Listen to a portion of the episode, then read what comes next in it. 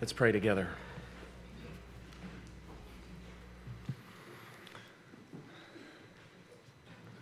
Father, we ask that you would speak now for the upbuilding of your church and for the filling of the world with your glory. We pray that your word would resonate in our hearts, and we pray that you would communicate clearly with us and cause us to cherish the scriptures as we should. We pray, Lord, that the Bible would be what we love, that it would be the lamp for our feet and the light for our path, that this text says it is. And Lord, we pray that as a result of our time considering this word this morning, we pray that you would cause us to hate the false ways, to be disgusted with the things that have formerly tempted us. Lord, we ask for an emotional revulsion against the things that your word says are displeasing to you. We pray that you would cause us to feel this at a gut level. Cause us to hate sin, we ask. Make us holy. And Lord, if there are those here who don't know you, we pray that your word would pierce their hearts, that it would be sharper than a two edged sword, that they would hear and that faith would come by hearing, and hearing by the word of Christ. These things we ask in Jesus' name. Amen. We are uh, still, in, at least in my mind, in Reformation season. Uh, a couple of weeks ago, we had October 31st, 2017, 500 years after uh, the nailing of those 95 theses to the door of the Wittenberg Church. And so you're going to get another Reformation era uh, opening illustration this morning. So I want to tell you last, last week, I read to you Luther's confession at the Diet of Worms. And today I want to tell you about uh, some of the buildup to that confession. So uh, everybody knew that, that the Roman Catholic Church and the emperor had summoned Martin Luther to this city called Worms. And there was all this disturbance, all this dispute. There were, there were even uh, riots and brawls in the streets, and there was all this propaganda from both sides. And um, some of the propaganda is, is humorous, and at least I think it's funny. Uh, and so I'm going to read you a piece of propaganda from the, from the Protestant side that was in circulation uh, in Worms as, as Luther was called to account there. This is a parody of the Apostles' Creed. And um, I'm not going to stop and explain what simony is as I read through this. So I'm going to tell you what simony is before I read this. Um, simony derives, the, the, the, meaning of the word derives from Simon Magus, whom we read about in the book of Acts, who tried to buy the Holy Spirit from Peter and Paul. And so the practice of, of say, selling a, a, a church office, and I mean, this is complicated somewhat, but in, in the time leading up to the Reformation, the Pope and the bishops, when they had influential churches uh, that had um, well paid pastorates, essentially, they would sell that office to the highest bidder. And so anybody that contributed a lot of money to the Pope, uh, they might get that office, and then that person would have a good un- income as the pastor of that church. That's simony, the buying and selling of a, of a church office. So, this is what the Protestants said should be the true Roman Catholic uh, Apostles' Creed. I believe in the Pope, binder and looser in heaven, earth, and hell, and in simony, his only Son, our Lord, who was conceived by the canon law and born of the Romish Church. Under his power, truth suffered, was crucified, dead, and buried. And through the ban, descended to hell, rose again through the gospel and Paul, and was brought to Charles, the emperor, sitting at the Pope's right hand, who in future is to rule over spiritual and worldly things. I believe in the canon law, in the Romish church, in the destruction of faith and of the communion of saints, in indulgences both for the remission of guilt and penalty in purgatory, in the resurrection of the flesh in an Epicurean life because given to us by the Holy Father, the Pope. Amen. Uh, that is not what we believe, and we have, we have been delivered from such travesties by the Word of God. So we, we are a group of people who sincerely believe that what we're doing at this church, what we believe in this church, and, and what we practice in this church is what the scriptures teach. We hold to sola scriptura. We hold that the Bible alone tells us what to do and what to believe and how to, how to practice things as we go about worshiping the Lord. That's what we believe. That's what this text in Psalm 119 is about. It's about the beauty and glory of the Word of God. So I would encourage you to open a copy of the Bible. If you brought one this morning, wonderful. Um, if you didn't bring one, there's a copy in the, in the pew in front of you. Um, I think we should resist screens. I think my wife thinks I need to grow in this, but I think we need to resist screens. So I would encourage you not to look at the Bible on a phone unless maybe you're supplementing an actual text that you're looking at. I, I think it's just really good to have a, a, a physical thing, a, a, book in front of you that you can turn and look at. Um, so that's just, we can, we can talk further about that later if you'd like.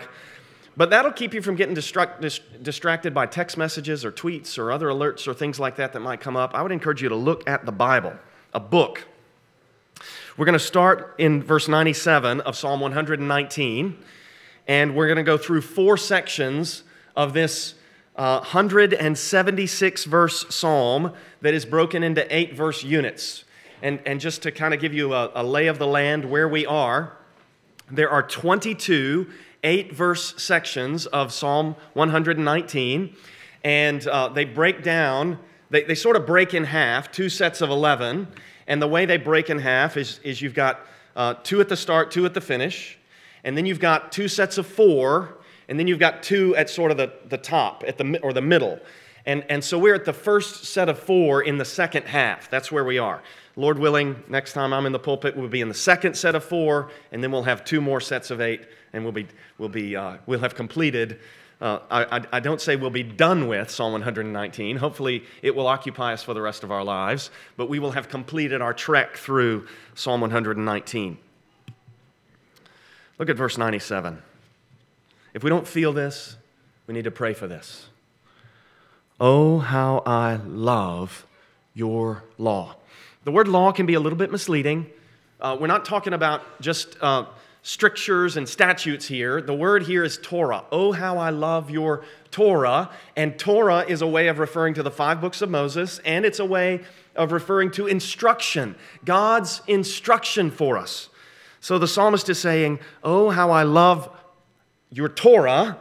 It is my meditation all the day.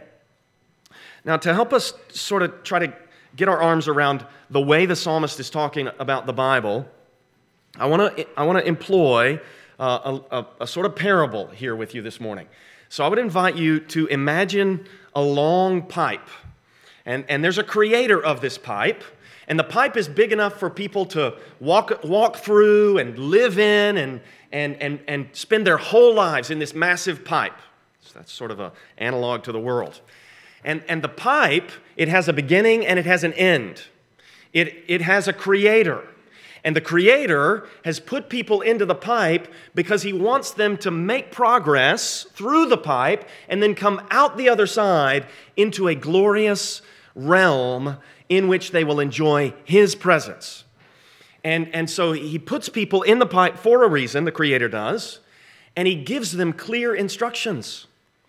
But this is a pipe, which means that it's dark in places it means that parts of the pipe can be depressing and discouraging. But if you've got the instructions, if you've got the instructions, it's almost like you've got magic pixie dust. And what happens as you think about the instructions is that light starts radiating from you in the darkness. And this light that radiates from you in the darkness, it, it exposes other things that are in the pipe. Um, and, and with the instructions, the magic pixie dust, with the instructions come the promises that when you come through the, the, the exit uh, hole on the, at the end of this pipe, you will enjoy, enjoy rewards that are beyond your imagination. Things that, that cannot be put into human language, things that would, would simply short circuit our, our synapses and uh, brain connections. It would just blow all of our circuits there are also enemies in the pipe. And what these enemies do is they set traps, they dig pitfalls, they make oil slick, slip spots, anything to hurt people trying to make progress through the pipe. And sometimes the enemies are more subtle about what they're doing. Because in addition to these overt snares, what they do is they also they, they come up with ways to make parts of the pipe seem, seem like the end. They make parts of the pipe seem so attractive that you actually want to stay there forever and just live there. And then they, they create these messages and these narratives that communicate that the pipe is all there is. So you might as well stay here and enjoy. And some of them have built side shafts that wind up going nowhere. And, and then they make these turnoffs seem attractive and pleasant and certainly easier than continuing to make progress through the pipe. They've tried to subvert the instructions these enemies have. They've pre- presented their temptations. They've offered alternative explanations for how the pipe got there, what it's for, what your purpose in the pipe is. And they claim that, that this pipe is all there is and that there is no exit hole. But if you have the instructions, if you have the instructions, what happens is as this light radiates from you, you see the traps for what they are. You see the snares and, and these shadows that might otherwise have looked intriguing, like maybe it would be a fun thing to explore. They get exposed for what they are. And the nature of the enemies gets exposed. And, and this, I suggest, is how the psalmist is talking about the Bible. He's saying, Psalm 119, verse 97, Oh, how I love the Torah, because without it I would be lost. Without it, I wouldn't see the dangers. Without it, I could be so easily deceived. And so he says, It's my meditation all the day. I think about it all the time because I need these instructions. And then he goes on. Notice, notice how I've talked about how these eight verse units, they, they, they sort of break into half into two four verse sections. Notice how in verse 99, he's going to say, Your testimonies are my meditation. So, this first four verses here is, is given to meditation on the scriptures. And the psalmist is going to say that meditation on the scriptures gives him superior understanding. Understanding for dealing with life in ways that other people are not able to deal with life. Look at what he says in verse 98 Your commandment makes me wiser than my enemies. As I was, as I was thinking about this, I was, I was struck by an, an article about, about David Hume that said this about David Hume, famous philosopher, 1700s.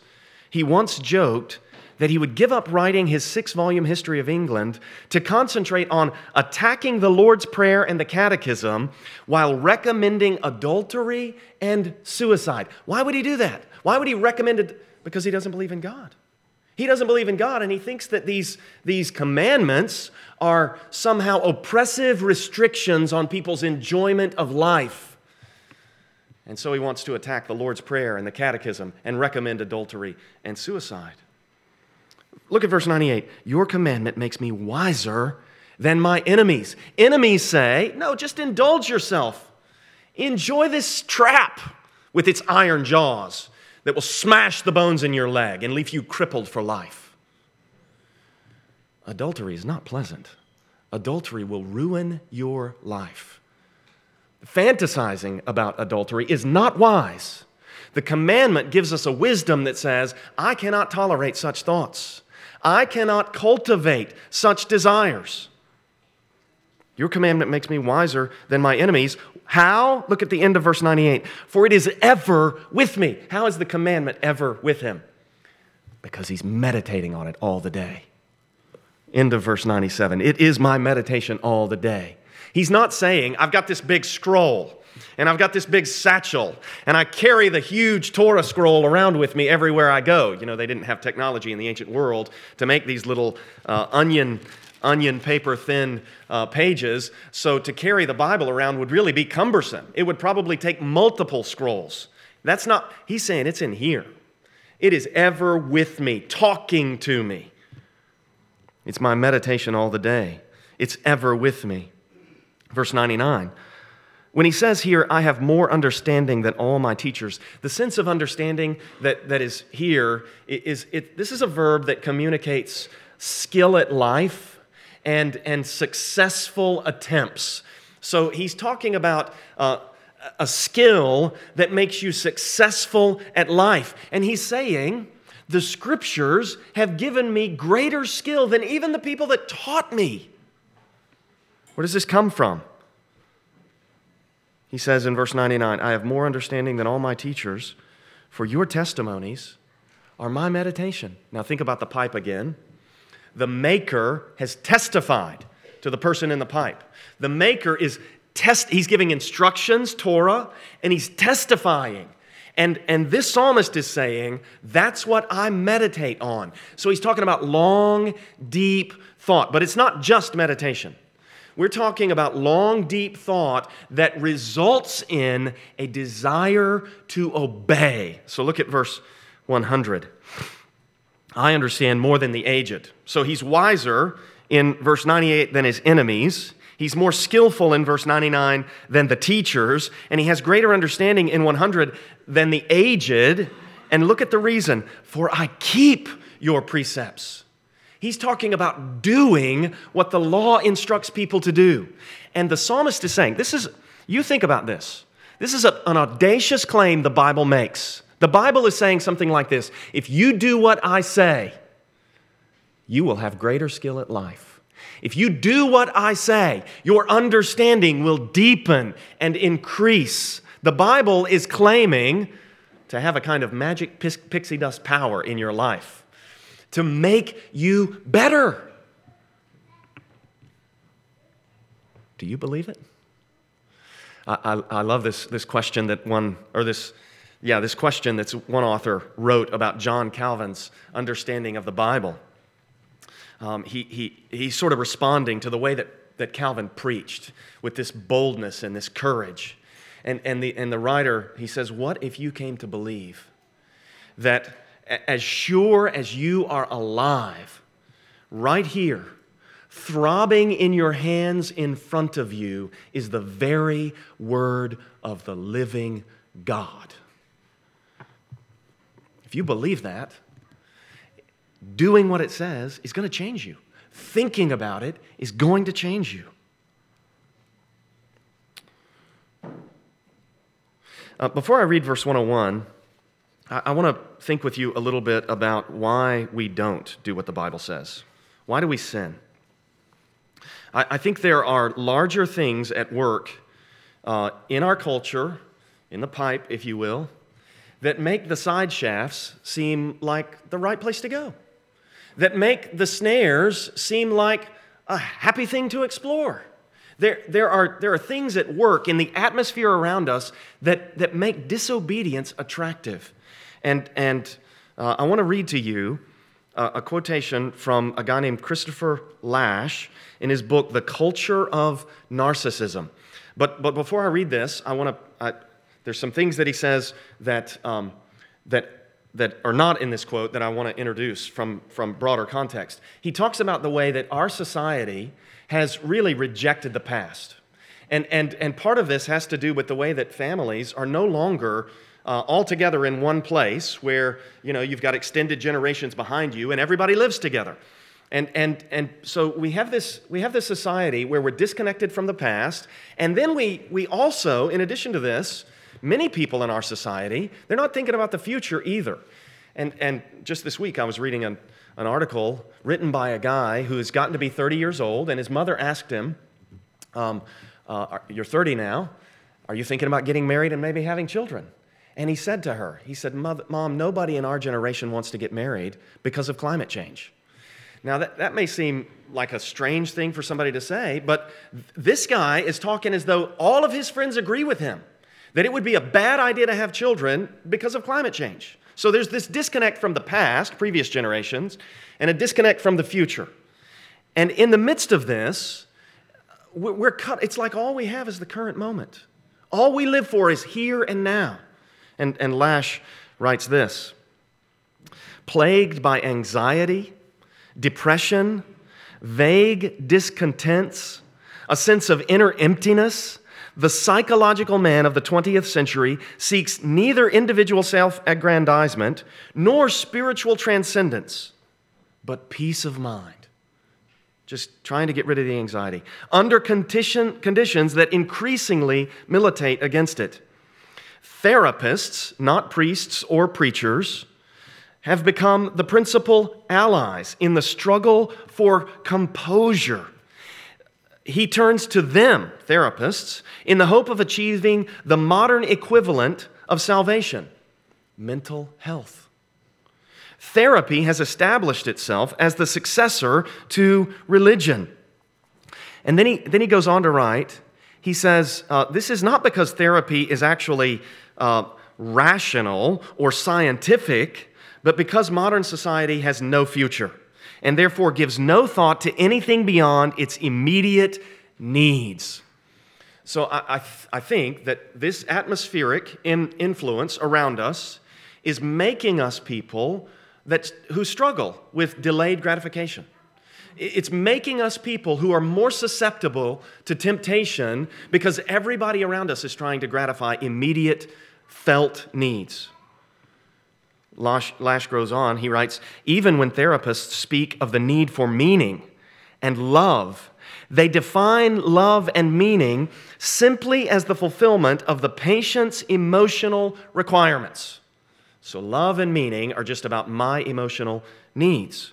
It hardly occurs to them, nor is there any reason why it should, given the nature of the therapeutic enterprise, to encourage the subject to subordinate his needs and interests to those of others to someone or some cause or tradition outside himself. Love as self sacrifice, meaning as submission to a higher loyalty.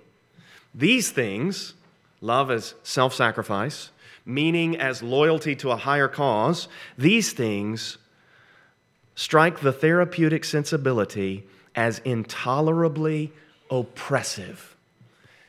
How often do we hear the word oppressive? in our, in our culture. This is, this is the way that people think about calls to take up the cross and follow Christ. This is the way that people think about calls to live for something beyond what you desire right now. You're oppressing me. They're offensive to common sense, they're injurious to personal health and well being.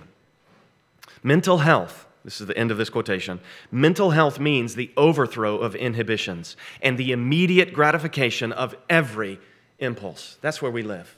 That's where we live, and, and this is what makes it so, it makes us so desperately need the scriptures. The scriptures have to overwhelm in our hearts and minds all of the pressure from that culture that I just read to you about. The scriptures, the truth of the scriptures, the fact that there is a history. We are tied to a past. We have a heritage. There is a future. The pipe has an exit hole. And, and those traps and snares, those are not ways to gratify yourself. Those are things that are going to kill you. The scriptures have to define these realities for us. Otherwise, we'll never make it. We won't continue. So look at verse 101. Look at what the psalmist says. I hold back my feet from every evil way. This is a man who is saying, Yeah, I have opportunities to sin. Yeah, there are ways that I could gratify myself. I could take advantage of situations. And my response to that is I am choosing to hold back my feet from that, that path that shoots off into transgression. I am holding back my feet from the evil way in order to keep your word. Why does he do that? Because he's convinced that it's more rewarding in the end to keep the word of God. He's convinced that his purpose in being here is to make it to the end of that pipe. And there's more that we'll see. Verse 102 I do not turn aside from your rules, for you have taught me.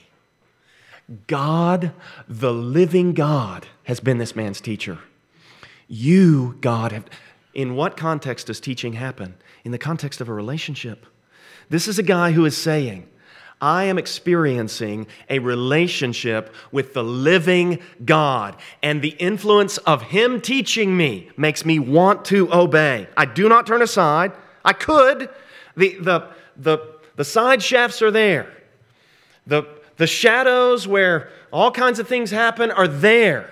But I'm not turning aside from the instructions because God has taught me.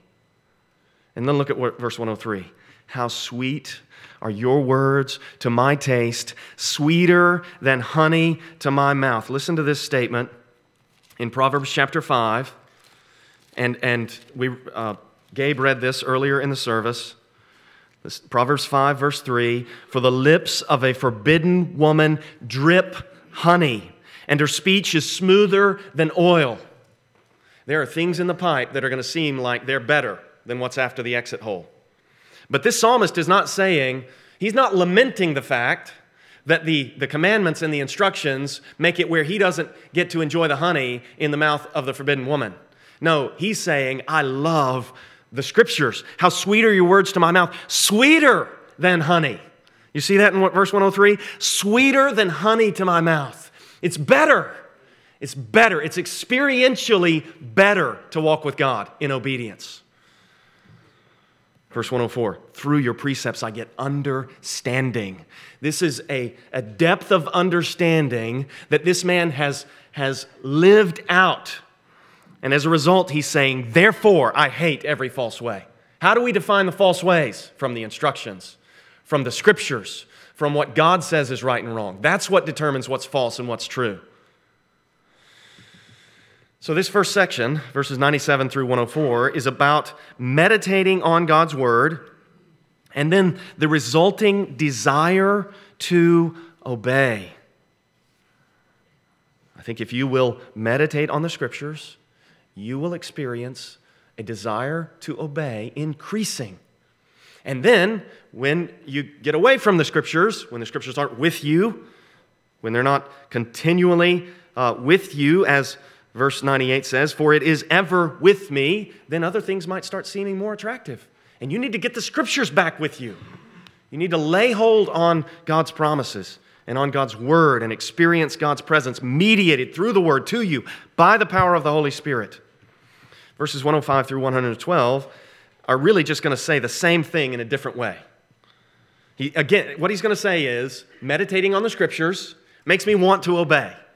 Look at verse 105. Your word is a lamp to my feet and a light to my path. There's the pixie dust. You know, it's like every step of obedience, every step in the right direction, it's like the path lights up in front of you. And you see, oh, that's not that's not an intriguing, curious, inviting, mysterious, wonderful shadow to explore. That's a hole where I would wrench my knee and I might not be able to walk anymore if I if I step there. That's going to kill me. That's going to ruin my life. And if the light has shone on the path, you want to walk in the safe way, don't you? Your word is a lamp to my feet, a light to my path. Look at his reaction to the, the enlightening power of the scriptures in verse 106. I have sworn an oath and confirmed it. It sounds like he's making a covenant, doesn't it? The language here is I've, I've sworn, I've taken the vow, I've, I've made the oath, the, the kind of statement that says, let the, the curses of the covenant fall on me. Let what was done to that animal happen to me if I break this covenant. And then the, the, the language of confirming the covenant is language of, of I'm going to I'm going to make this stand in my life. I have sworn an oath and confirmed it to keep your righteous rules.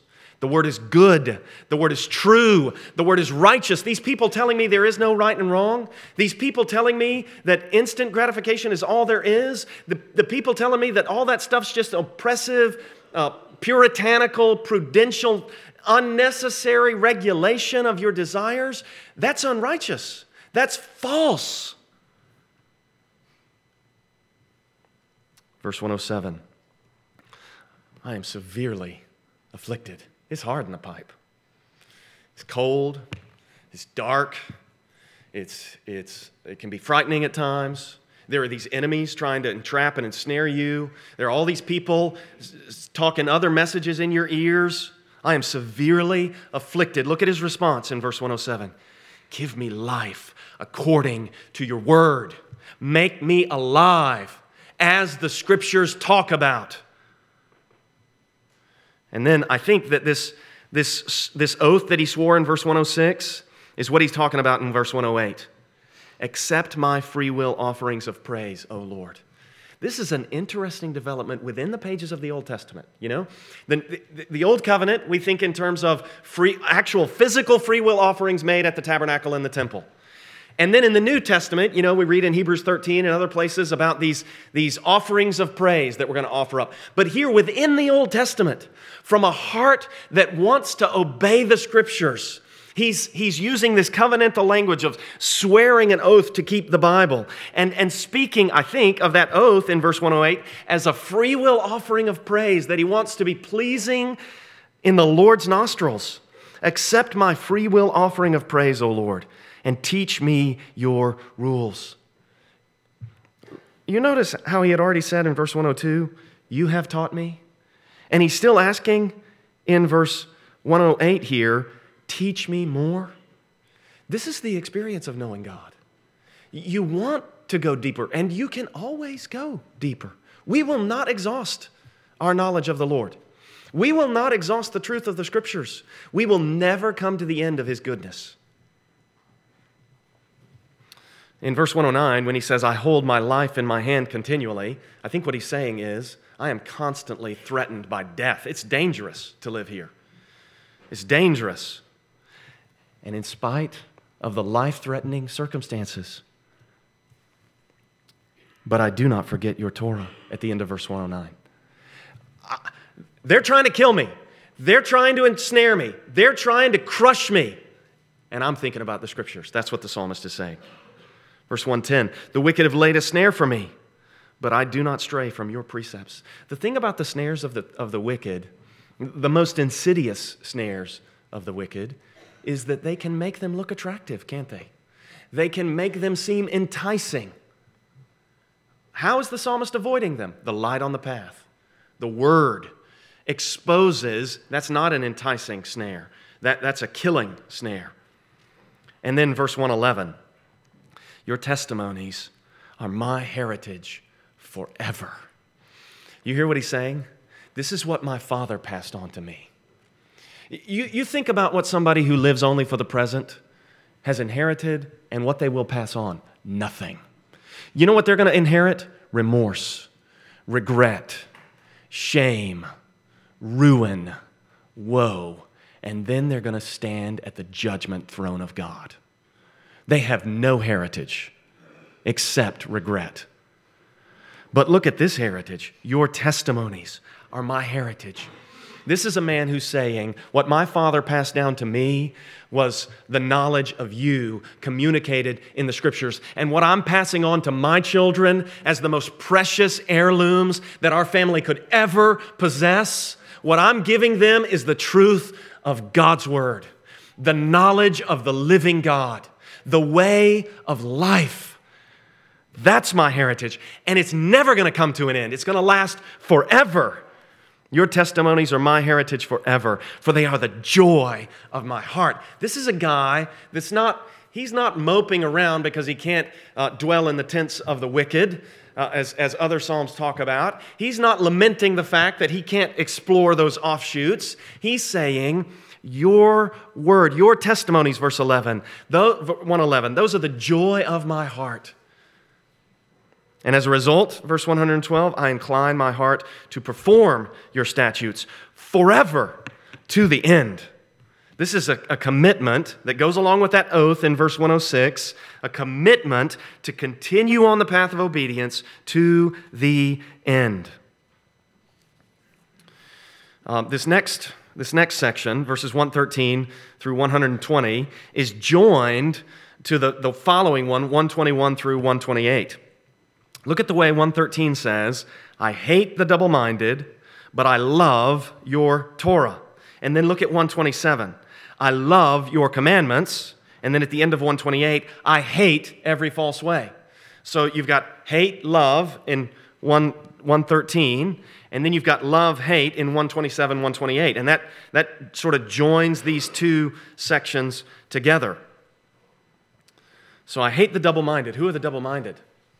Those are the people that come alongside uh, people like this psalmist, and they say things like, Yeah, I'm, I'm looking to get to the exit hole of this pipe.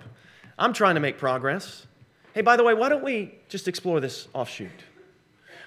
Doesn't that shadow look nice? These are the people that are trying to have it both ways. These are the people that want to live for the world and Jesus, maybe, on Sunday mornings. And the psalmist is saying, I hate the double minded. I want wholehearted, entire commitment to the truth of the scriptures. That's what he's saying. I love your Torah. Verse 114 You are my hiding place and my shield. Where he goes for refuge and what he uses to protect himself is God himself. How? Well, look at verse at the end of verse 114. Because I hope in your word. So what makes the protection of God active? What makes it actually protective? It's the hope, isn't it? We're here for a reason, and there's going to be a reward. And where's the hope come from? It comes from the Word, doesn't it? So if you don't trust, if you don't believe, if you don't hope, if you don't have the content of the teaching of the Scriptures, there isn't going to be any shield. There isn't going to be any hiding place. He warns the wicked, the evildoers, away from him in verse 115 Depart from me, you evildoers, that I may keep the commandments of my God. Depart from me, you evildoers. You hear what he's doing? He is dismissing people from his life. There is not a doubt in my mind that all of us have things that we need to dismiss from our lives. You need to dismiss perhaps access to things that you don't need to have access to. You need to dismiss uh, the people that are telling you these false narratives. You need to dismiss your openness to what they're saying. You need to dismiss these alternative versions of reality from, that, that, are, that are swimming all around us in the culture. You need to dismiss those, those things. There, there may be people talking to you, urging you to leave your spouse. Dismiss them. Depart from me, you evildoers. Don't listen to those people. Don't, if they come around, go the other way. Get away from them. Depart from me, you evildoers, that I may keep the commandments of my God. And then in verses 116 and 117, he's going to ask the Lord to uphold or support him. Verse 116 Uphold me according to your promise, that I may live, and let, my, let me not be put to shame in my hope. Hold me up, that I may be safe and have regard for your statutes continually. You spurn, he says to the Lord, you spurn all who go astray from your statutes, for their cunning is vain. Uh, literally, he says, for the deception of their deceitfulness. That's what's rendered here. Their cunning is, is in vain. The deception of their deceitfulness. These are people that are saying, Oh, I'm on the path. And meanwhile, they're down one of those offshoots. Oh, I want to walk the path with you. And, and then the next thing you know, they're plunging into one of those shadows. And, and the psalmist is saying, You spurn them. Do you hear what's happening? He's thinking about the final outcome that gets worked out in people's lives as they disobey. He's thinking about the way that God applies the future judgment even now in the course of life. 119 All the wicked of the earth you discard like dross.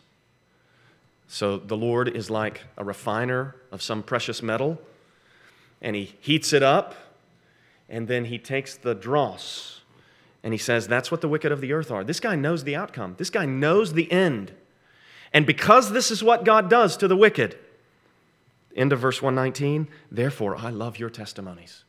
He loves the Bible because the Bible keeps him from being discarded dross. That's why he loves the Bible.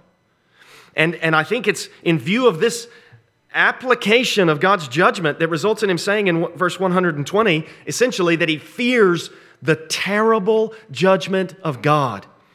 My flesh trembles for fear of you. It's like his, his body is bristling with goosebumps.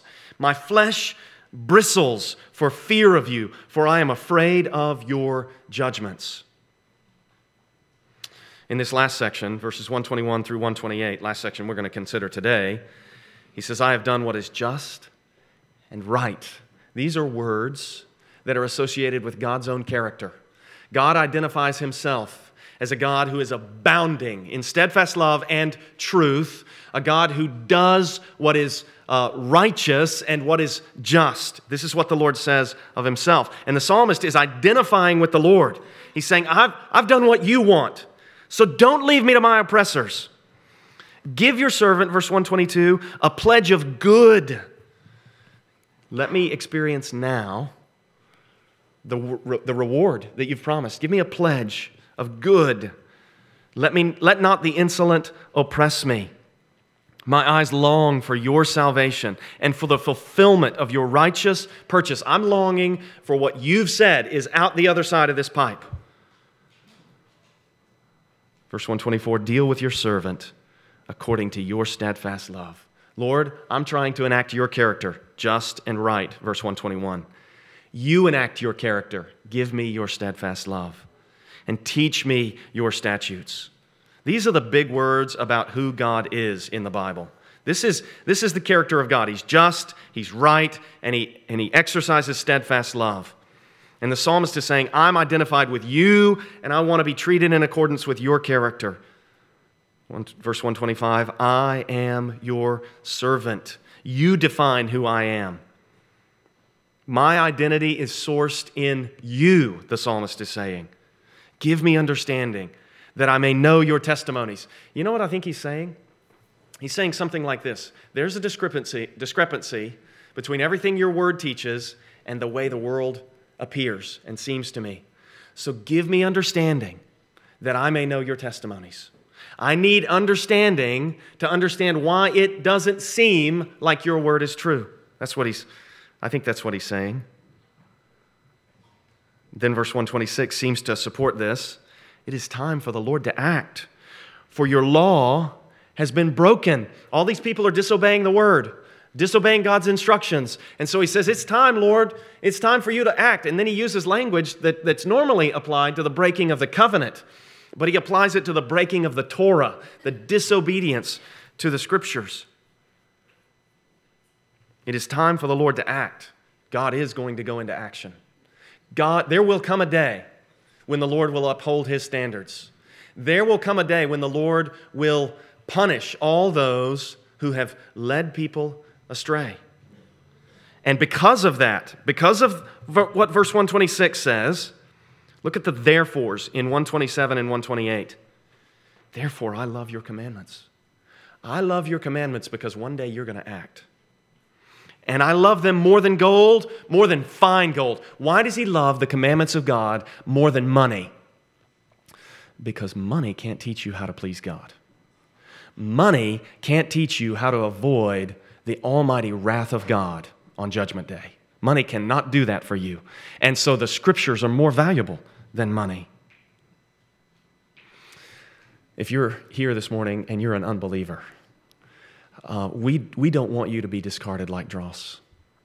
We don't want you to come to Judgment Day and your heritage be regret and remorse. What we want for you is for you to love the teaching of the Bible.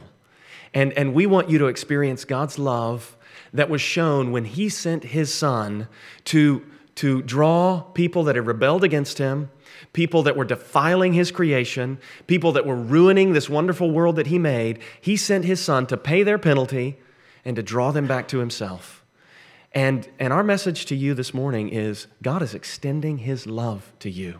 And this is your opportunity to turn from the regret and remorse, which are all that you're going to have left, and turn to Jesus. And if you'll come to him, you will experience what this psalmist is talking about. And, and you can have life, but you got to turn and you got to trust. And you got to start making progress with us through the path. Not saying that what you do saves you, but what you do shows that you really believe what the Maker said, the instructions that he gives. Look at verse 128. I consider all your precepts to be right. All God's precepts the psalmist is saying, I consider all of them to be upright, and I hate every false way. When we consciously choose to sin, we're saying, that precept of the Lord's, I don't think it's the best thing for me right now. But if we think He's upright, we will hate every false way. Uh, William Blake wrote this poem addressed to Voltaire and Rousseau and their approach to the world, these atheistic philosophers. It's called Mock On. Mock on Voltaire, Rousseau. And, and Blake writes this Mock on. Voltaire and Rousseau, you know, they're mocking God. They're mocking the truth of the scriptures. Blake says, Mock on. Mock on, Voltaire, Voltaire Rousseau. Mock on. Mock on. Tis all in vain. You throw the sand against the wind, and the wind blows it back again. And every sand becomes a gem reflected in the beams divine. Blown back, they blind the mocking eye, but still in Israel's path they shine. The atoms of Democritus and Newton's particles of light are sands upon the Red Sea shore where Israel's tents do shine so bright. What Blake is saying is that even the mocking of these unbelieving philosophers is going to magnify the glory of God. All they're doing, they're just little people throwing sand into the wind. And that sand is going to be blown back at them and it's going to be turned to glorious, beautiful gems for the glory of God. Let's pray together. Father, help us to resist the spirit of the age the, the snares of the devil and the teachings of the sons of disobedience. And Lord, we pray that you would make us people who love obedience. We pray that you would make us people who, because we believe what you've said, because you have taught us and you have given us understanding of your word, we love to walk in your truth. We love the path of righteousness. Lord, we want to honor you this way. We want to show that we think you're a good father who has loved us. And out of this experience that we've had of your love, we trust you and we obey you. And we do what you say gladly with a willing heart. Lord, we pray that you would conform us to the image of your Son. And we ask it in Jesus' name. Amen.